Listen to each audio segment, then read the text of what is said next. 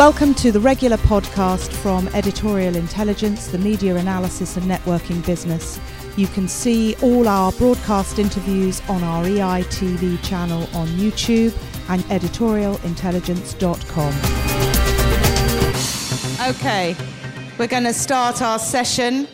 A recap for anybody who might have accidentally wandered in thinking they were at the Courtauld. You're in the portico rooms of Somerset House. You're at the Editorial Intelligence and Partners Comment Conference, and we're just about to start the communications session.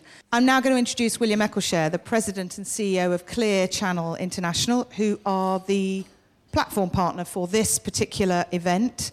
He has one of the most illustrious careers, both in advertising in this country and also with a stint at McKinsey. And he now heads the world's largest outdoor media advertising company, and he's therefore well placed to lead you through the next session. William.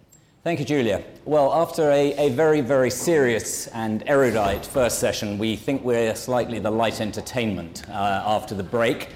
Um, we all very clearly have a, a, special relationship with each other, and as a panel, we're certainly going to be punching above our weight over the next hour as we um, attempt to answer this challenging question, which is, of course, like, like most conference titles, it is based on a very questionable premise. Uh, still leading the world, British communications, uh, does, of course, assume that, that we ever did. And I guess that is uh, a question which, certainly in my own industry, we, um, we, we trouble ourselves about. The advertising industry is notoriously um, self obsessed, and um, the British advertising industry, particularly so, I think. Um, we have, for many, many years, believed that we lead the world, despite vast evidence to the contrary. Um, I think it's true to say, as an ad industry, that we had a a kind of golden period um, after, the, after the, wonderful, um, the wonderful period so beautifully, uh, beautifully brought to life in Mad Men, for those who've watched it. Uh, advertising is nothing like that, but it's a fantastic television drama. Um, it brought, uh, American advertising certainly dominated during the 60s and the 70s. It then was dragged down by um, an excessive belief in, in research, which really killed all creativity and, um, and stifled the business, at which point the, the Brits, I think, saw an opportunity. And there was a wonderful period in the late 70s, mid to late 70s, when small local advertising agencies like, like Collett Dickenson Pearce or Boase Massimi Pollitt tapped into British culture, British, um, British comedy and British drama, and produced wonderful and memorable advertising uh, like the work for, for Cadbury Smash or the Heineken campaign or the Benson and Hedges campaigns, which I think at least some of you will remember. But after that, I think uh, the industry in Britain certainly went into something of a, of a self satisfied decline. And it's certainly true that, in the, that since the advent of digital uh, advertising and the use of the internet as a, as a powerful comms medium, I think we really have rather lost our way. To the extent that uh, our industry Bible uh, campaign last week headlined, uh, its main headline was Slim Pickings at Cannes for UK Shops.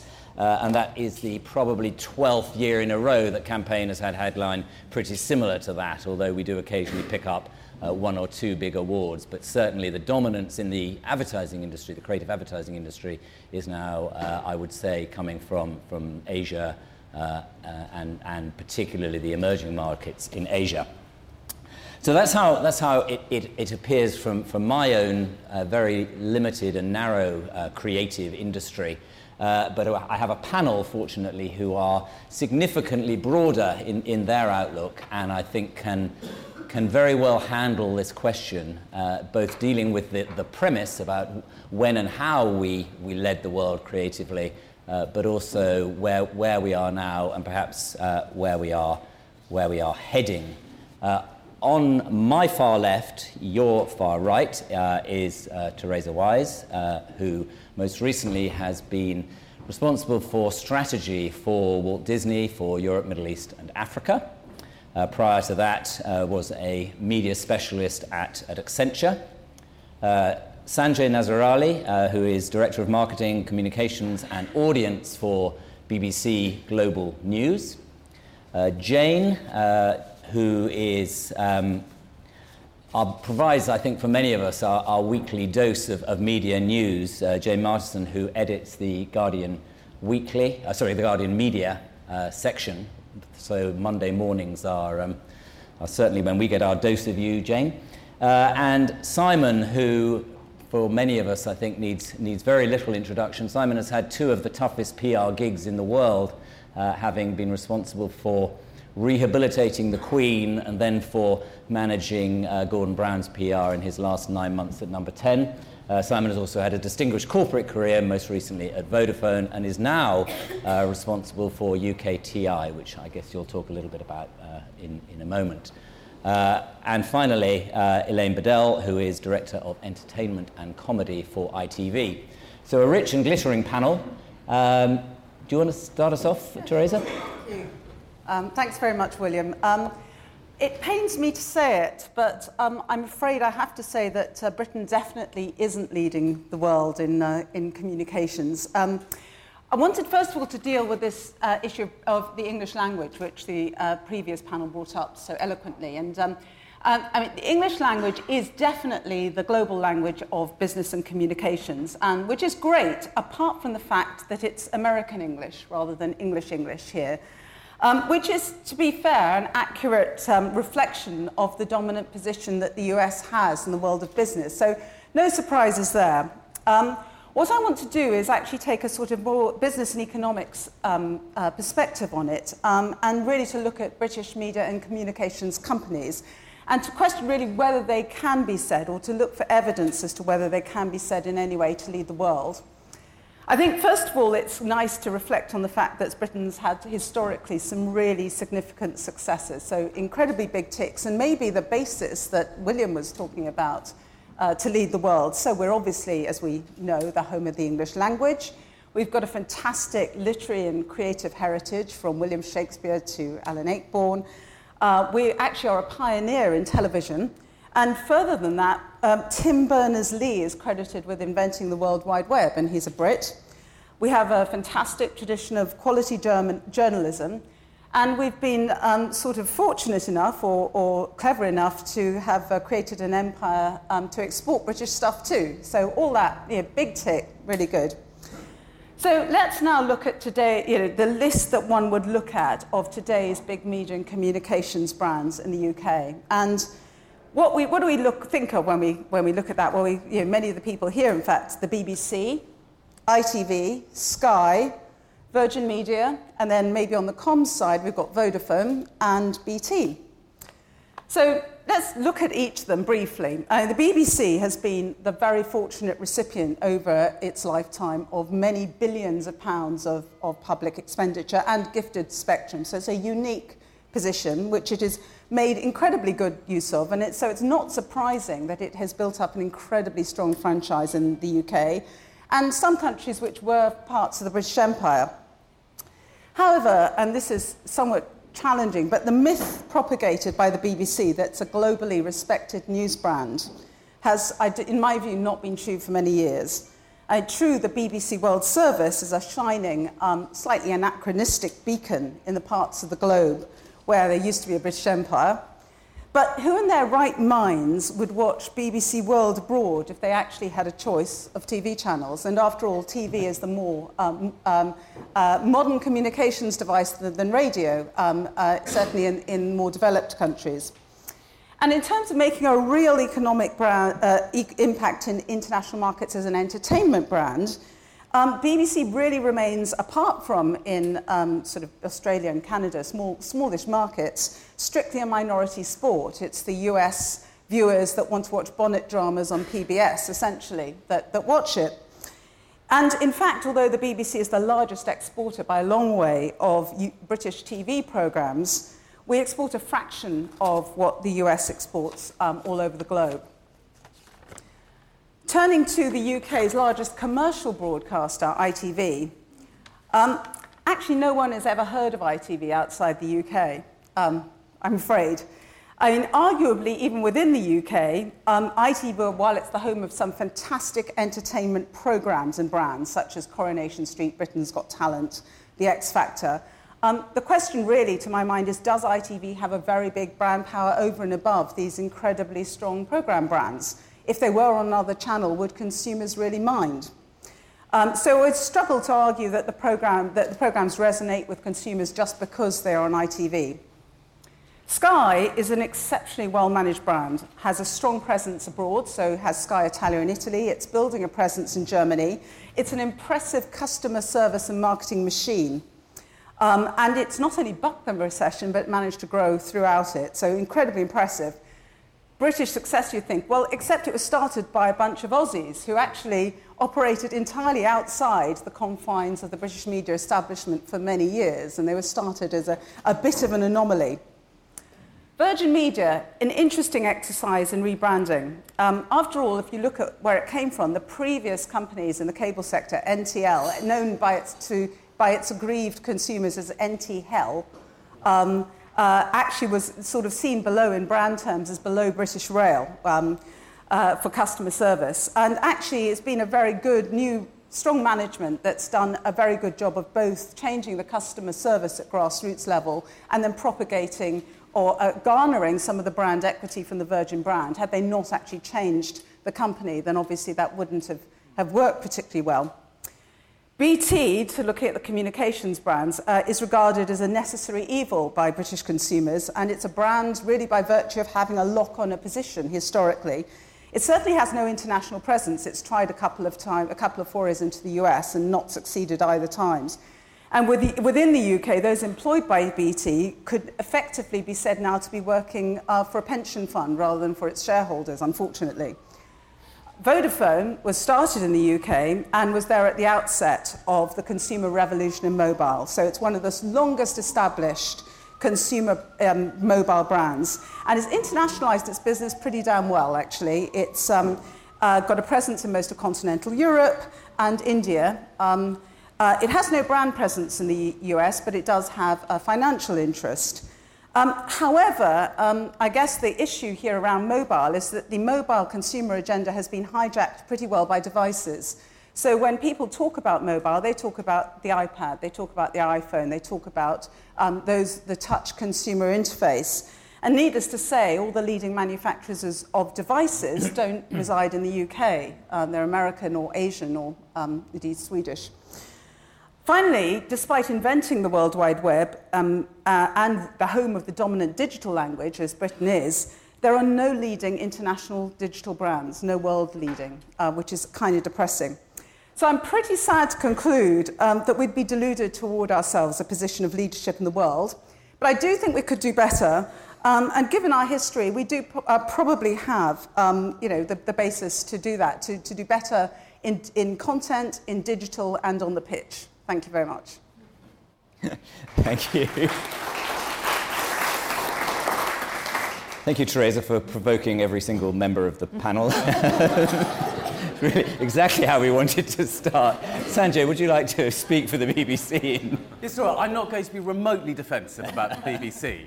I'm also not going to slag off Britain. I am, however, going to give every single one of you in this room a task. Because we can sit around here and whinge about this, and we can sort of, you know, look back to the, the halcyon days of the empire and how wonderful life was, or we can actually do something about it. So I'm going to pitch you an idea. Now, imagine you've got a product. You don't know anything about this product whatsoever, except that on the back it says made in Switzerland. Now, I will venture that everyone in this room would have some idea of what that sort of product might be, what its values might be. Um, and what's more, you'd all be really quite coherent in what you said about that simple thing made in Switzerland. We know that provenance is really powerful. It builds export markets, it builds margin. It, it means that that black skirt over there from Milan is going to cost a bazillion more than actually quite a similar one over there in Malaysia. There's no one from Malaysia there, certainly not wearing a skirt either. Um, it means that our hearts are going to fall for that wonderful sort of Alfa Romeo ness, but that in the end we're going to opt for something more reliably Teutonic. Now, Beyond black skirts and muscle cars, provenance imparts and impacts diplomacy, a nation's influence on the world stage. If you think about Switzerland again, its historic neutrality, the Worldwide, World Wildlife Fund, the Geneva Convention, the International Committee of the Red Cross, European home of the UN, four national languages, to put us to shame by three. All of those mean that Switzerland's historic role as international mediator has actually been taken fairly seriously in the past. Now, so what about good old Blighty? I remember running a wee research project, a lot weer than anything Peter York might have run. Um, we asked respondents in this to, to give us their first associations, symbols to do with two things America and England. And of course, it's all quite obvious in some ways, but there was one really striking fact there, which is that everything American was about 500 years younger than anything British. So, you know, we had the venerable Big Ben and Bonnie Prince Charlie and Claridge's and cricket and nightingales singing in Berkeley Square, if not JWT anymore, and the BBC World Service. Bless. See, the problem with bless and, and, anachronisms, and I would agree that there is a sense in which the World Service can sometimes be seen as anachronistic. The problem with it is it's not enough for us to continue to wield sufficient influence to drive Britain's cultural, commercial, and, dipl- and political aims. And fine, Bronwyn said we have no money. We don't have very much money, but it's a hell of a lot cheaper to run a radio service than to build missiles. So, question Do we want to export? Do we want to play a role in making the world a safer and fairer place? Do we want a, a voice in the development of a global dialogue, ideas, and scientific development, and indeed an exporting culture.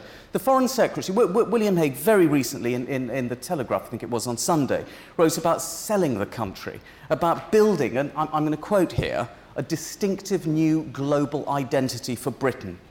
If he genuinely wants this, and if we in this room want this, and we keep talking about how wonderful it would be if, then I'm calling for an investment in something called Brand Britain to discover and codify those contemporary symbols which will breathe new life into the values which have taken us centuries to develop. You know, all this stuff around fairness and free speech and cricket and fair play and diversity, you know, the multiculturalism that was spoken about earlier, liberalism, little L, a democracy, sort of, um, that, that goes all the way back to the Magna Carta, a press so free that even broadsheets are now insisting on giving themselves away.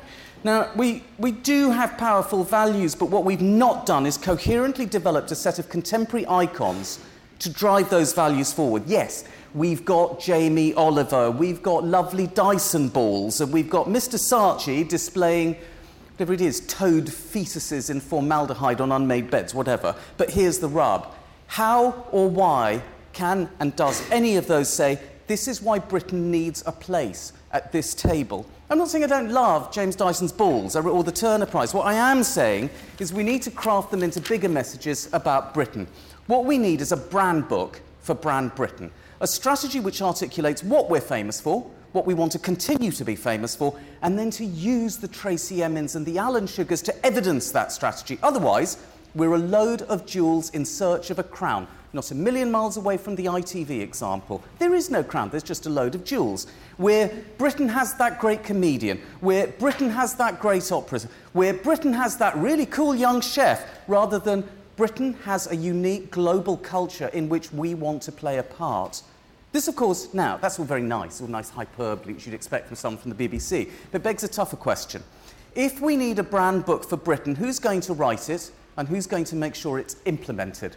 Those of us who are marketers by training around this room will actually ask, well, who's the brand director? To use my previous analogy of the jewels, we've got a bundle of ambassadorial gems there. The BBC reaches a quarter of a billion people in 32 languages. The Burmese service alone reaches more people, just about as many people actually, as EastEnders hits on an average night. We've got the Premier League, we've got the world's richest football league, which goes into 600 million homes in 202 countries, which is particularly good because Wikipedia only lists 196 countries in the world. We've also got very high profile foreign aid. Some of the best known charity brands from Oxfam to Save the Children Now. Who's pulling all of that together and turning it into something called Britain? daft man, Sanjay. It's the PM, of course. He's CEO, UK PLC. Oh, well, hang on. Is it the FCO? Or maybe it's DFID. Actually, it's the MOD because they spend more money outside the UK than anyone else. And that's the problem. Responsibility for Britain's brand is spread across myriad departments, often with divergent agendas. And that, you know, even if you do, even if you get all those government departments nicely joined up, you've still got a B bloody P mucking things up, and that's just their media relations. You'll still have a B bloody A with their picketing trolley dollies. Yeah, and so long as that disjointedness continues, we're going to have a hard time investing coherently in the one thing that can actually safeguard our exports and our place at the cultural and diplomatic table. We've been too nice about this brand and we need to grow teeth. So here's an idea to play with. What about a new role? Brand Director, Britain. Someone whose remit it is to pull all the various elements which impact our reputation abroad and build them into a coherent comms strategy for all of us. Every one of us, every corpulent corporation, every government department, aid agencies, even the gods with golden metatarsals. That doesn't work actually at the moment, does it? No, gold plated metatarsals, not even. They'd all have to present themselves according to really clear brand guidelines issued by said brand director values, key messages, all the puffery that people such as myself deal in on a day to day basis, they would be centrally coordinated. We could build a Britain which is coherent, meaningful, directed, and which supports every one of us in our business, cultural, and diplomatic um, endeavours. We also have, I've got to do my plug, we also have uniquely, and I believe crucially, one national medium to disseminate our brand values. One of its public purposes is codified as bringing the UK to the world and the world to the UK. It's called the BBC. So, what do you reckon a practical way forward? A brand director for Brand Britain, if you like it, how are we going to make it happen?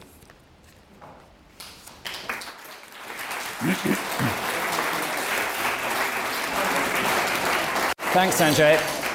Thank you very much, Sanjay. I think the closest thing we have to a, a brand director for Britain is Simon Lewis. So, Simon, why don't you pick us up from that?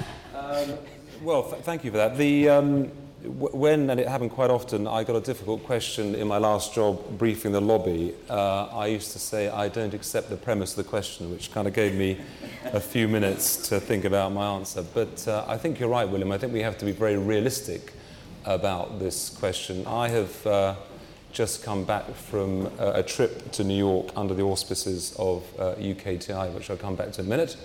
Julia Hobsbawm bought me a drink at Soho House, any place I've been where they say, please remove your tie when you go in. Um, and I have to say, if you talk to people, it wasn't a scientific study, but if you say to New York opinion formers, other than financial services, when you think of the UK, what do you think of? First of all, they think for a very long time, and then if you push them, they might say, Burberry. Uh, they might say the BBC, and I think the BBC has a tremendous international brand value. And I have to say this if you push them a bit further, they will say Simon Cowell, because Simon Cowell, and you'll see from today's fortune list and elsewhere, is seen in the US as being an exemplar, whether we like it or not, of the best of British communications. So I think a, a kind of dose of realism as to what we really do stand for and what people recognize us for. Obviously, that's just the US, but it's very interesting just to kind of have that uh, experience. Uh, I mean, obviously, on the branding Britain point, the organization I represent, UK Trade and Investment, is indeed the organization that kind of bridges the FCO and BIS and is there to help British companies export and to encourage inward investment. Um, we have some fantastic sectors, of which I think the creative industry sector is one. But again, I just think we have to accept that we are competing in a completely different environment to the one that William described of the 1980s. And you know, the idea that we just by definition now have the very best advertising, the very best television, the very best creativity, we have to work very hard to prove it. Um, the second point about Teresa's point about Vodafone, I mean, Vodafone is an amazing success story. Uh, as you quite rightly said, it was 25, 26 years ago when the founding chairman made the first phone call from just down the road in Trafalgar Square. Vodafone spotted an opportunity in the market. The regulatory environment was good because the then government made it possible to set up a mobile company at short notice. but my question would be do we realistically think it's as easy now for a company like Vodafone to set up and succeed in the UK as it was in 1984? This is a company that went from having its first customer on New Year's Eve 1985 to now having 300 million customers globally and has done that from a UK base.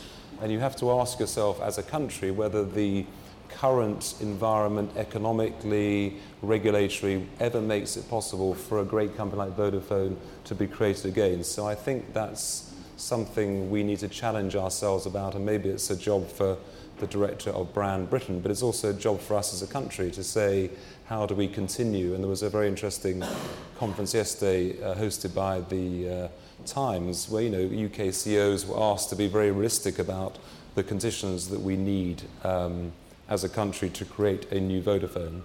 Um, and my third um, and, and final point is um, because we can't get through a session without talking about soccer. Last time I did something with Julia, I talked about soccer, but I'm going to say something which I think is kind of relevant because what struck me during my time at number 10 um, was we do still internationally punch above our weight. If you go to a big international conference, whether it's Copenhagen or Brussels summit, and it's, I'm not, this isn't a point about who is prime minister or not. Look at what's happened at the G20 this time. We as a country punch above our weight.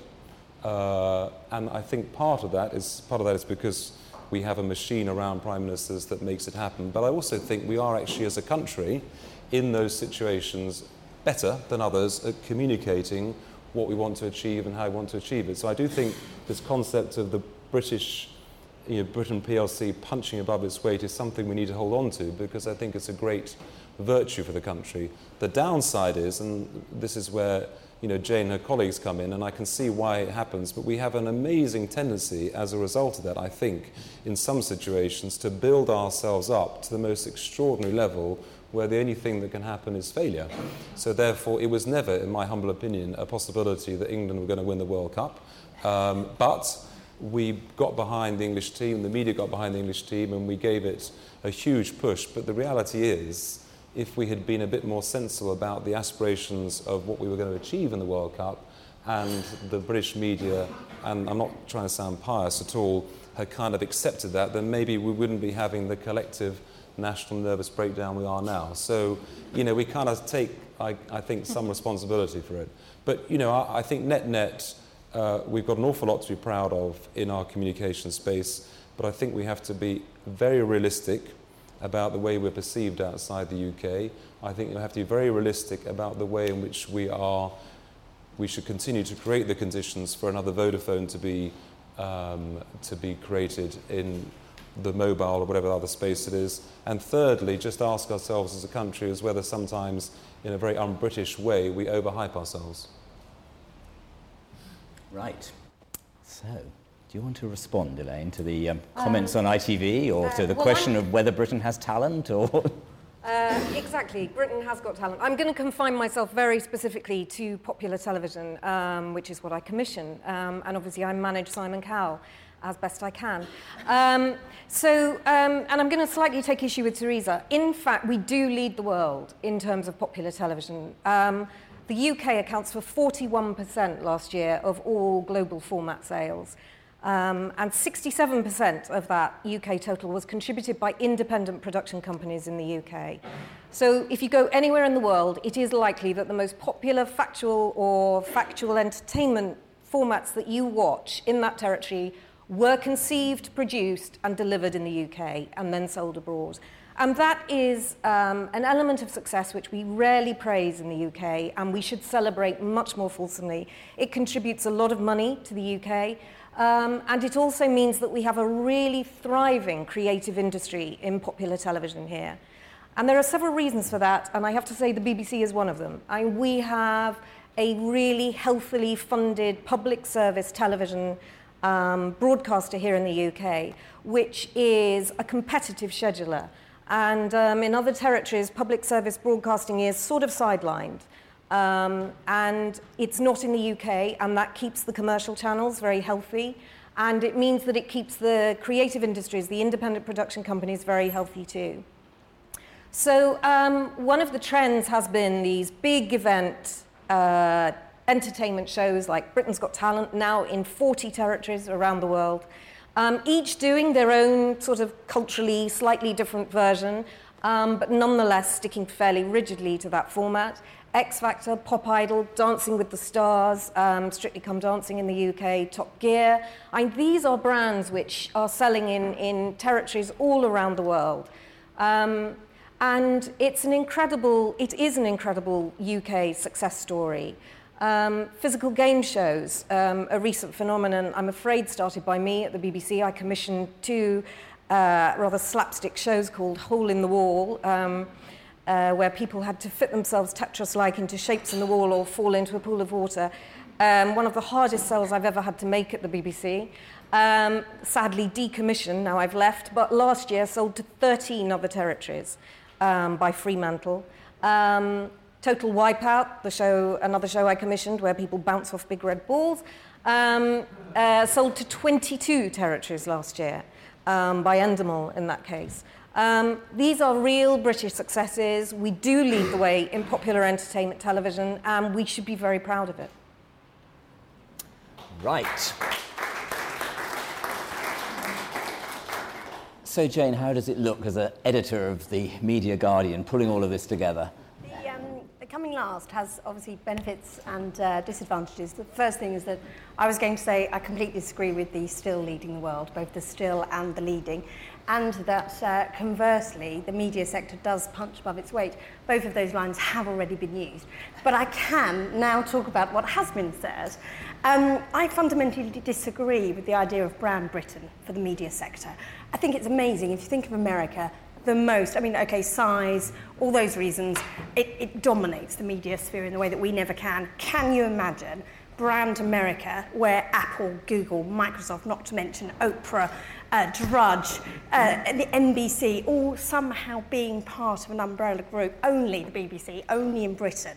Could you actually think that was a corporate idea? You know, Team America is, is government, it's the armed forces. It's not to do with creating a brilliant sector, the media sector.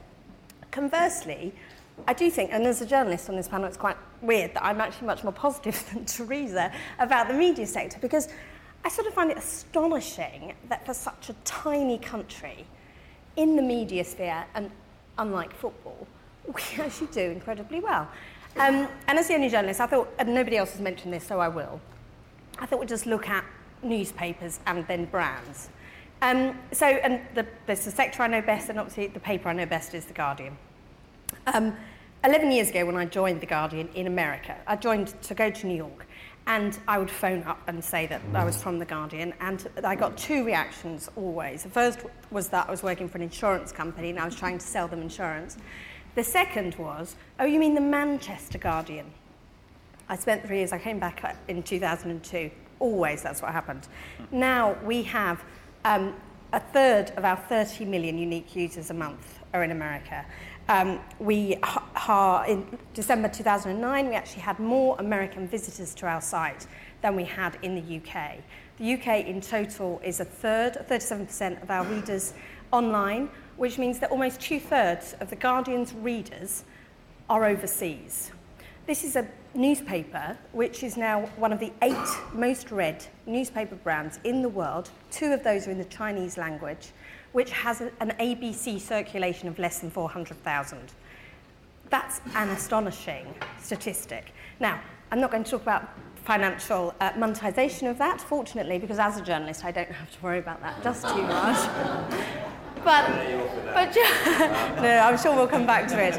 But I mean, in terms of clout and in terms of reputation, um, you know, not only do you have to go back to when I started the paper, but much further. You, when the Manchester Guardian started in 1956, there's this fabulous um, slide which shows every single print edition where it was sold. We sold 650 copies overseas.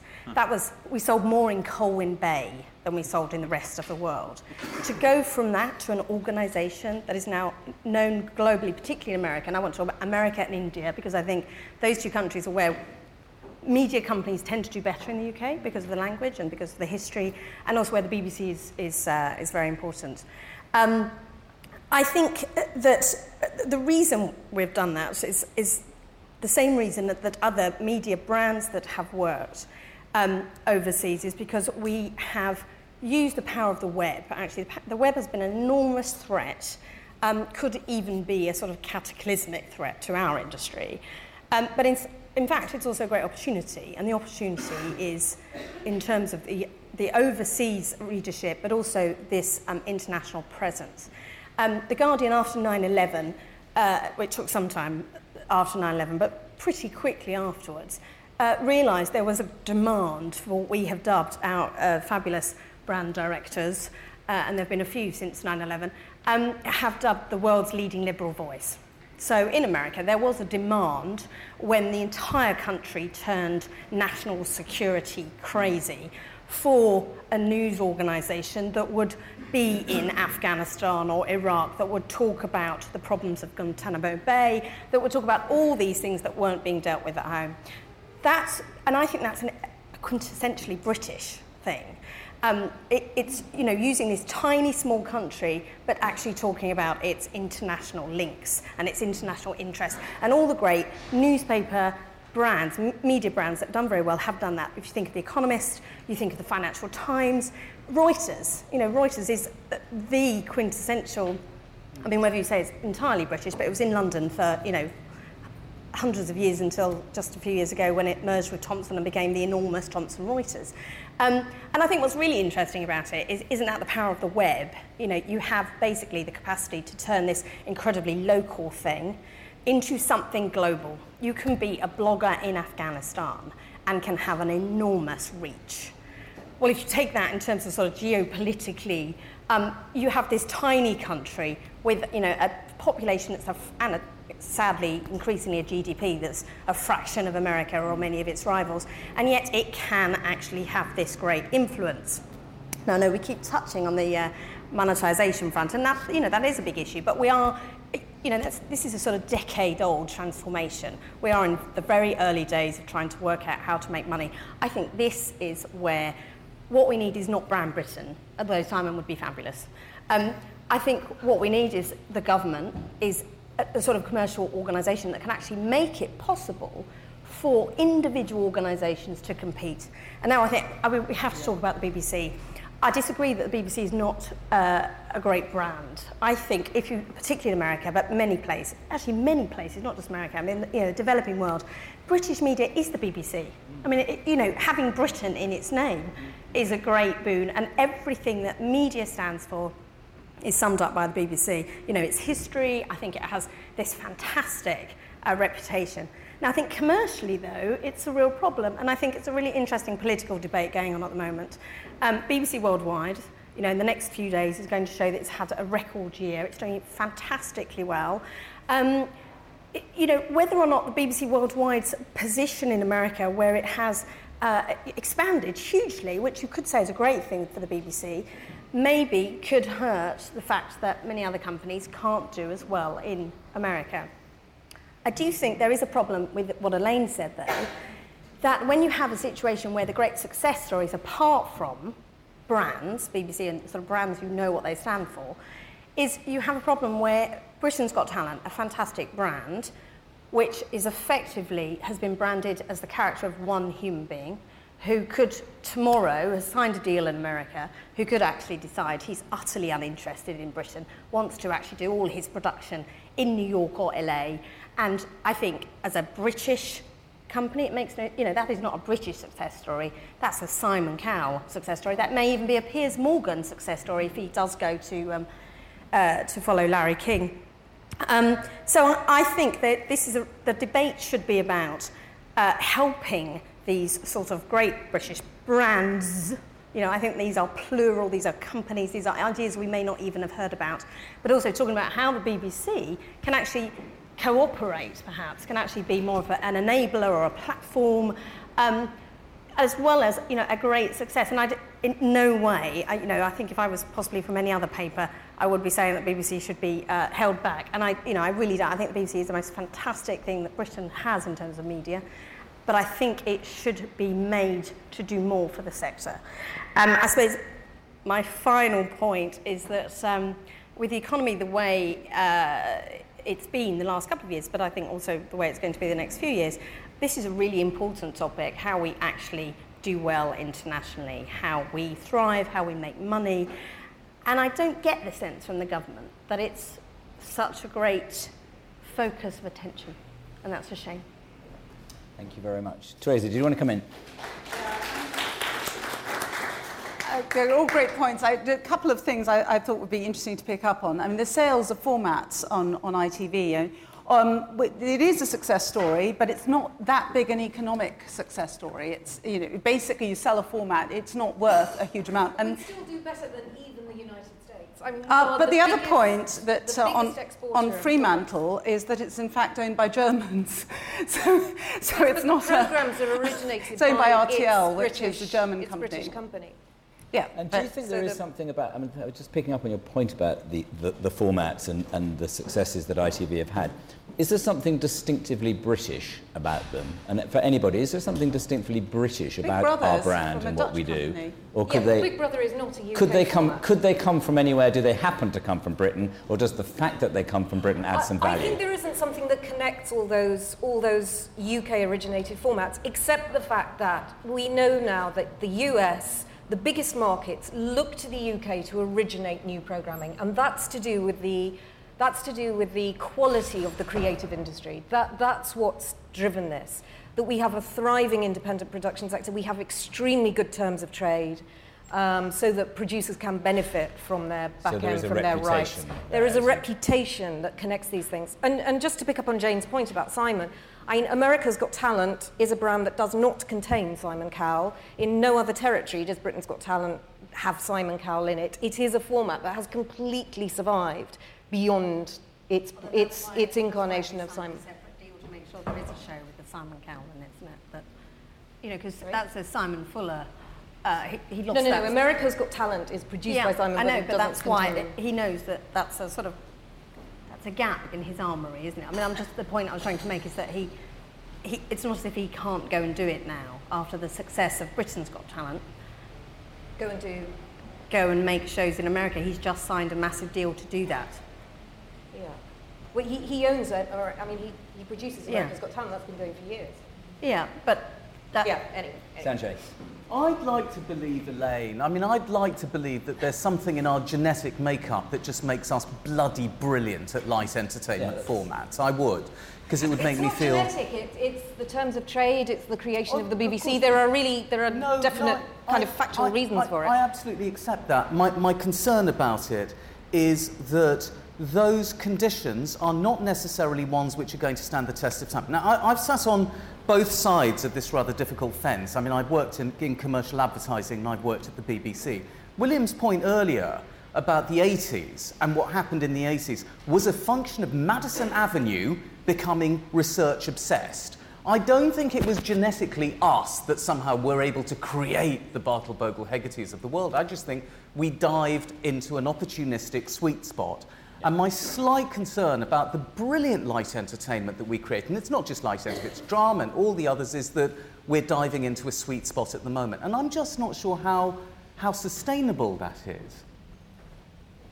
That's, that's, my, that's my worry about it. Uh, and I think the other thing is that people have heard of the BBC. It doesn't mean that it's actually doing us economic um, uh, good. And I, th- I think that's, um, you know, we, I think we, we don't realise what good needs to look like most of the time as, as British mm-hmm. companies um, to compete internationally. It's almost like a terribly British uh, though, isn't it? The sort of um, amateur professional. You know, so we do these fabulous things, but we can't quite work out a way to make it uh, as the next Apple or to make lots of money from it. We're all doing these fabulous things, and it's sort of this uh, can't quite make it into the sort of hard-driven world. I mean, and yeah. actually, we're, we're, completely ignoring the, the great successes, the sort of Vodafone and. Yeah. But again, you know, I think Teresa's point about that, how the mobile, this amazing growth area of mobile communications, has been completely hijacked um, by device manufacturers, none of whom operate none here. If I may, just, yeah. I mean, see, I think the thing about the BBC is that it is a trusted brand, and I think is, you know, if you look at these things internationally, there are very few media brands that are trusted in the same way as the BBC. I think it's an enormously powerful attribute. And I know it brings with it a certain set of obligations, but to have a trusted media brand, you know, owned within this country, you cannot underestimate how important that is, you know, for what it speaks for Britain more widely. And I, that was one thing that really struck me during my time at Downing Street. I, th- I think on Vodafone, you're right. I mean, it is a worry that the next generation of mobile, oper- not op- mobile operators, but the next generation of what people are going to get from the mobiles will not come from UK-based companies. And I, my concern is, which is a kind of slightly narrow point, is that what will happen is that companies like Vodafone potentially will end up being the people who just deliver what's called the dumb pipe, as in the networks, and we will end up with all the creative stuff that goes onto mobiles being generated, unfortunately, outside the UK. And that would be a great shame because we pioneered mobile, but that is the risk. But you do get that a is the sense risk. That, you do get a sense that we are no longer as confident or as proud of our, of our brand reputation as Britain as, as we were. So first BT dropped British Telecom, then BP drops British. I mean, there's that sense that we, we, we, kind of now want to hide it rather than be so proud of it. I'm going to throw it open to the floor and, and take some questions and comments. So do you want to? Can we have a mic down here? Thank you, Di Burton. Um, we talked about bringing this money into the UK and what are the classic British brands. Whatever one might think of the monarchy, the money that they bring into this country is staggering. And I also remember I was doing some work with the UKTI 10 years ago before you were called UKTI, taking a trip of, um, on behalf of the Institute of Directors to New York. And they were showing American companies what it's like to do business in the UK.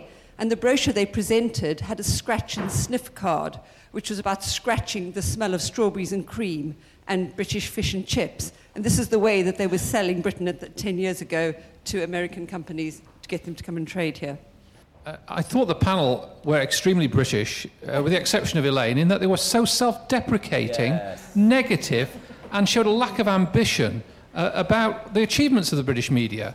Um, and you were very critical every time you mentioned Vodafone. Oh, but they're only a, supplying a dumb pipe, or the BBC is not really a. Uh, we, it was full of criticism. And even when Sanjay produced his comment about a brand direction, he was rubbished or ignored by the other panel members. I thought there was a real lack of confidence and, and ambition in, in, in that display. And the, the fact that defining brand values for Britain, British media, is an impossible task does not mean it should not be attempted, because it would be worthwhile just to have a go at it. Um, so I thought, apart from Elaine, who trumpeted some of our triumphs, the rest of you were very down on us, on, unduly so. Thank you. Uh, Peter York's been very quiet all morning, so I think we're going to allow him to ask a question or make a speech. First, I think it's a measure of how tremendously posh this room is that we've left out of account a whole raft of businesses, meaning yours, William, originally, that have communications in their name. Now, is this a category error? People who communicate and underwrite financially communication in which we built very, very big positions. WPP, when I say WPP is number two or number three, I get an immediate email from Martin Sorrell saying, no, we are top. That's a kind of, um, that's, I mean, it's a position at risk. I absolutely accept that. But nonetheless, it's a very big position, and we haven't talked about that at all. And I don't think that's a category error. I think we should have talked about that. Second thing is to say how hugely I endorse Sanjay's idea about a brand director for Britain. It's not. The problem is the word brand or the use of marketing speak because it's out of fashion. But all the same, knowing the Britain Abroad Task Force and what it tried to do and put together the various bodies which were supposed to represent Britain in a ramshackle way, which all fell apart again. I know it's a very, very important ambition, and I want to apply for the job. yeah, well, I'm sure. I've, I have a. I mean, I, I, I, I am. I'm ashamed to say I'm, I'm, old enough to remember in 1966. Um, Harold Wilson started an I'm Backing Britain campaign, and then we had the horror of Cool Britannia in 1997. But I wonder what the panel think about, the, about Peter's point and, and the point that was made earlier about brand Britain and supporting it. Let's jump into that, that gentleman's but, comment yes. about how self-deprecating we were. Yeah. Because William, you, you did, I, I can't remember who it was, someone talked about how we, we big ourselves up a bit. I don't think we do. I think as a nation we don't enormously like success. I mean, I think if you look at, I, I worked at MTV for quite a long time, and, and for me, the essence of it was anti heroism. You know, all the way from Hamlet through to Morrissey and David Bowie, and we always like the ones who are slightly effed up, frankly. You know, we only liked Robbie Williams after he'd been through his nemesis and had come back. We loved Wayne Rooney so much more when we identified with the tragic hero about him. And I do think there's something sitting within us that, that doesn't shout our successes often enough. And I, I feel that very strongly, particularly when I talk about the World Service. We sit there and we apologise for the fact that we've got a quarter of a billion listeners in 32 languages. And we are to apologise. I completely agree with you, by the way. And Peter, you can't have the job because I'm going for it. Um, actually, um, Peter's point is, is very well made and, and well taken. I, I focused on consumer brands um, really just to, just to make it uh, containable, but actually our B2B brands are world class, and WPP is a shining example, as are financial investor relations companies like Brunswick um, uh, and Financial Dynamics and, and, and so on. We, we do absolutely lead the world there. I want to agree They with say Peter as well. Uh, I'd like to agree with Peter. Um, but I'd also like to say, because he, he, it's a very good point, I mean, WPP, like Vodafone, had an incredibly powerful buccaneering spirit. I mean, when Martin Sorrell started WPP, it was, someone will correct me, Wireless Plastic and Products, which was a shell company, thank you, which was reversed into a tiny advertising agency. So like Vodafone, WPP was created in an amazingly buccaneering way. And I think sometimes, the gentleman over there, maybe you're right, we, should un- we underestimate the fact that we have a very powerful entrepreneurial and buccaneering spirit in this country that perhaps we underestimate at our peril. Can I, Yep. um, Peter, I think you're only saying that because you really want the job. I mean, brand director, isn't that what Prince Andrew is supposed to do? I mean, aren't we supposed to have these characters who go around the world saying, we're British, this is what it's about? I mean, what, do you, what is that person? You know, what you have to have is hugely successful companies. You see, I completely take issue with this point that we're all terribly negative. I mean, particularly as a journalist, I thought I was being hugely positive earlier. Yeah, I think we are an incredible success story. I mean, it's true that when you have, as I said, uh, 41%, uh, you know, we are, uh, in terms of the indie sector, we do export a huge amount of programs. I mean, the issue we're taking, of course, is that each individual program, you know, the support for that is very small. You talk to the indies. You know, my argument is that ITV perhaps is not getting the benefit of that in terms of brand. Um, so, but I think there is a huge amount to uh, to be uh, incredibly impressed by this whole idea of we are a tiny nation, and yet we're all, you know, we are actually talking about which we've all disagreed with. I don't know if anyone in the audience believes that we still lead the world. Um, I don't think that's true, and I don't think anybody else does as well. But I, I think we're being quite positive, really. Sorry, I was just going to say, I think the trouble with the brand director thing is we just, and this is me being very British, I just, we just would do it so badly. I mean, it would, it would be cool Britannia, would, it would be toe-curlingly embarrassing. But you don't, the thing is, you don't want to be cool. I I Unless still Simon did it, of course, or Peter, when- and then when it would be cool. Britannia happened, I mean, the, the one thing that you know about cool, there's only one thing that you can never really know about cool, which is at some point it's going to be uncool. and, and that was when, you know, what, one of those moments you saw, I can't even remember what magazine it was, was had something like Kate Moss and, and one of the Gallagher brothers on the front and Union Jackson. And you just, my heart slightly sank because it was a bit like looking at what would one day be the Hard Rock Cafe. And it was so clearly going to become the most embarrassing thing ever. And, Anything else from the floor? Oh dear. I'd- I, I would love to hear what you have to say about the Olympics. The marketing of the Olympics has been odd uh, for me as an American. That logo and those mascots, and you guys have had some time to think about it. I know many of you have been to China to look and learn, and you've been to other Olympics, and Europe has done Olympics for a long time. What is the branding of Britain going to be in 2012? Simon, do you want to take that? Well, the most cream? extraordinary thing about the Olympics, because this came up in cabinet a few times when I was there, is that extraordinarily for a British project, it is both on time and on budget. I know that sounds platitudinous, but it is remarkable. Every single Olympic Games in living memory has neither been on time nor on budget. So, as a country, I'm going to my positive mode here, we should be incredibly pleased about that. We are going to have a very successful Olympic Games and it's going to be on time and on budget and it is going to have an incredibly powerful regenerative arm to it, which no other city has succeeded in delivering. If you go to Sydney, which I've never been to, apparently the stadium there is completely desolate. If you go to Barcelona, all these cities have had huge ambitions, and I think our realism about what we want to achieve with the Olympics is going to be delivered. So I think that's the very positive news. I, um, on the branding front and on that aspect, I'll leave it to other experts in the panel, but I do think as a showcase for this country, 2012 couldn't be better timed. Uh, hopefully, the economy will be moving in the right direction.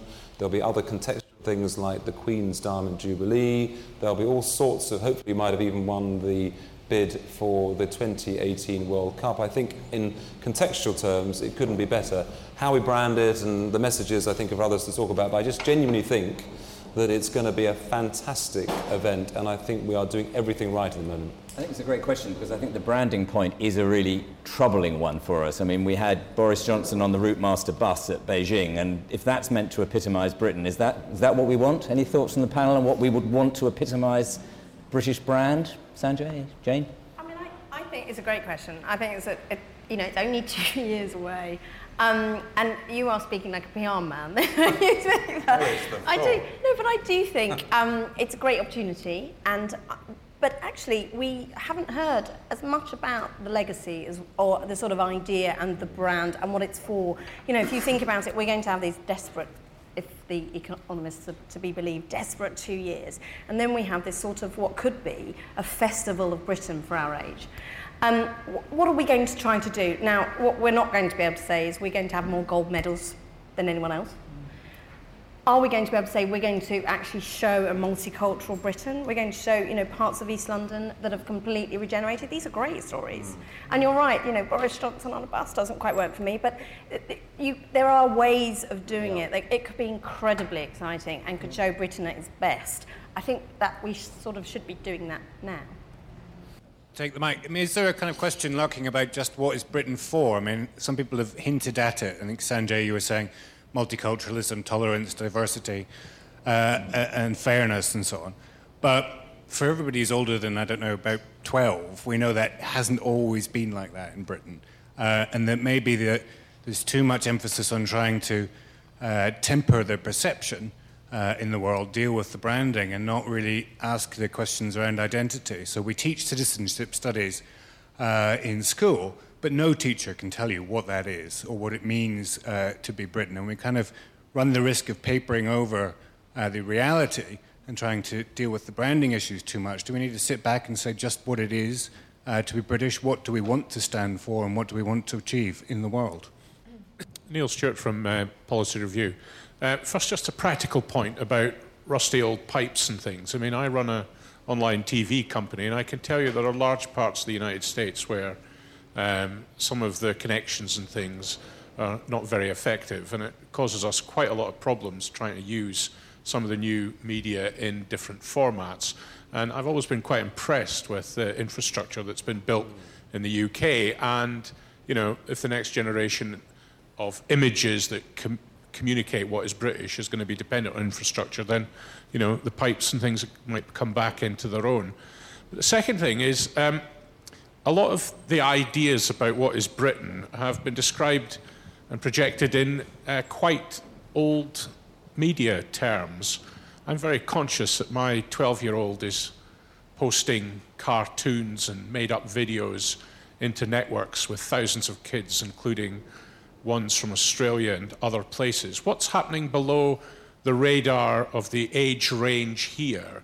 Are there ideas about Britain? Uh, we did a piece of work a couple of years ago with Middlesex University where they looked at not just multicultural Britain, but how many economic subsets there were in Britain, whether it was all the Chinese community who may have started off in the restaurant business but then populated large chunks of financial services, some of the Asian communities. Why is Bollywood running stuff in Nottingham? What's happening below the radar that is and still seems to be quite dynamic? I mean, it's a question to the panel because I can see and feel things happening out there, but nobody's really commented on it, and it's not going to go through the traditional channels in the next wave of new media. Yeah. It's interesting, isn't it? I mean, I'm very aware that my kids um, online have, uh, have no boundaries. I mean, the, the sort of their notion of privacy is completely different to my notion of privacy. They're sort of, you know, they've grown up with CCTV, they've had Facebook, they've, they've laid out their private lives for lots and lots of people to, to view and see. And I think it's possible they also have very different ideas about boundaries and borders. Um, uh, you know, that they, they are communicating so easily with as you say, they're playing Xbox games with people in Australia live, they're communicating all the time in a very kind of cosmopolitan way. And I think it's possible they have a quite different sense of identity, um, and that that could be true of, a, of, the, of that generation. I mean, I've used the word brand to be deliberately provocative and silly, and I know you're all rumbling for lunch, and, and um, so I use that word in, in a sense a bit, a, a bit glibly. I suppose my feeling is that your reputation, your brand, whatever you want to call it, is actually your conscience as an organisation. And in the case of a brand, if one were able to say, this actually is what we stand for and this is what we believe in, then in a sense, if you don't perform according to that, you've fallen down and you can look at yourself. Your brand is, in, in that sense, I mean, you know, I bang on about the BBC and impartiality and, and those things and trying to be balanced and those things. And that brand is actually quite powerful because when we fall short of it, and we do, because journalists do rarely make mistakes, um, at least it is there to serve as a conscience to try and bring us back. And so I, I actually think it would quite be useful in helping not paper over the cracks, but actually getting the Polyfilla out. Um, I just wanted to pick up on the point about um, uh, the, uh, the youth of today, and uh, just to pick on one segment, which is kind of interesting, because I was at Disney, and the interesting thing, the preschool segment and the uh, sort of tween segment in different countries have got more in common with each other than they have with other generations, which is, I'm, I'm sure, something that you guys, you guys are, are, are very aware of. So, uh, although I think there's a predisposition, particularly post preschool to do more um, authoring and so on, the economic weight is still actually even more with the global brands than in other, um, in, in, in other generations. I explained to my then six year old why it was that he should support England because he, uh, he would make the point, well, such and such plays for Arsenal. And actually, my favourite team, Manchester United, I'm going to support Portugal because of Ronaldo. Very wise. Yeah, very wise. they also they just they just want the ones that's going to win. we have to make Britain the one that's going to win. Really. That's really interesting. I mean, when, when EasyJet launched, um, and you remember they ran those um, those those ads for you know get, getting to Amsterdam, because you know, price for a pair of jeans. And actually, one of the interesting things that, that we found at MTV at the time was, bizarrely, travel makes you more British. Travel makes you more who you are because actually you suddenly confront that which you are not. We're not really Londoners in London. It's only really when we go to dim and distant. I'm not going to piss anyone off, um, but we go to dim and distant one, places. one more question before we close. Thanks very much. My name's Caroline Cecil. Um, just one point, really, about uh, a brand manager for Britain. With all due respect to Simon, who I think is absolutely wonderful, and indeed Prince Andrew. I think one of the great things about Britain is that we don't we haven't had one with the odd aberration like Cool Britannia, and that things have sort of come up on their own. Sort of um, companies have come up with brilliant ideas. A second point, sort of picking up on uh, what Jane was saying about the, me- the press being free um, and uh, the success of The Guardian worldwide um, on the, in the internet, not raising any money but being brilliant. Um, I think one of the things that has happened, particularly with the media, is that anyone under the age of 30 feels that if they're paying for something, they're making a terrible mistake. So they expect to get their news on the internet, they use YouTube and all sorts of things like that um, for nothing. And I think that that's something that for our generation it's difficult to um, understand and work out how it's going to sort of survive long term. I think I'm going to wrap us up there because Julia, I know, wants to get everybody on the boat. Uh, I would like to thank all of the panel who I think have done a fantastic job of treading that line between British self deprecation and overweening arrogance and, and delusion that might lead us to believe that we can continue to punch above our weight. Um, I think it's been a fascinating discussion. Thank you all very much indeed. Jane has promised to take personal questions on monetizing the internet.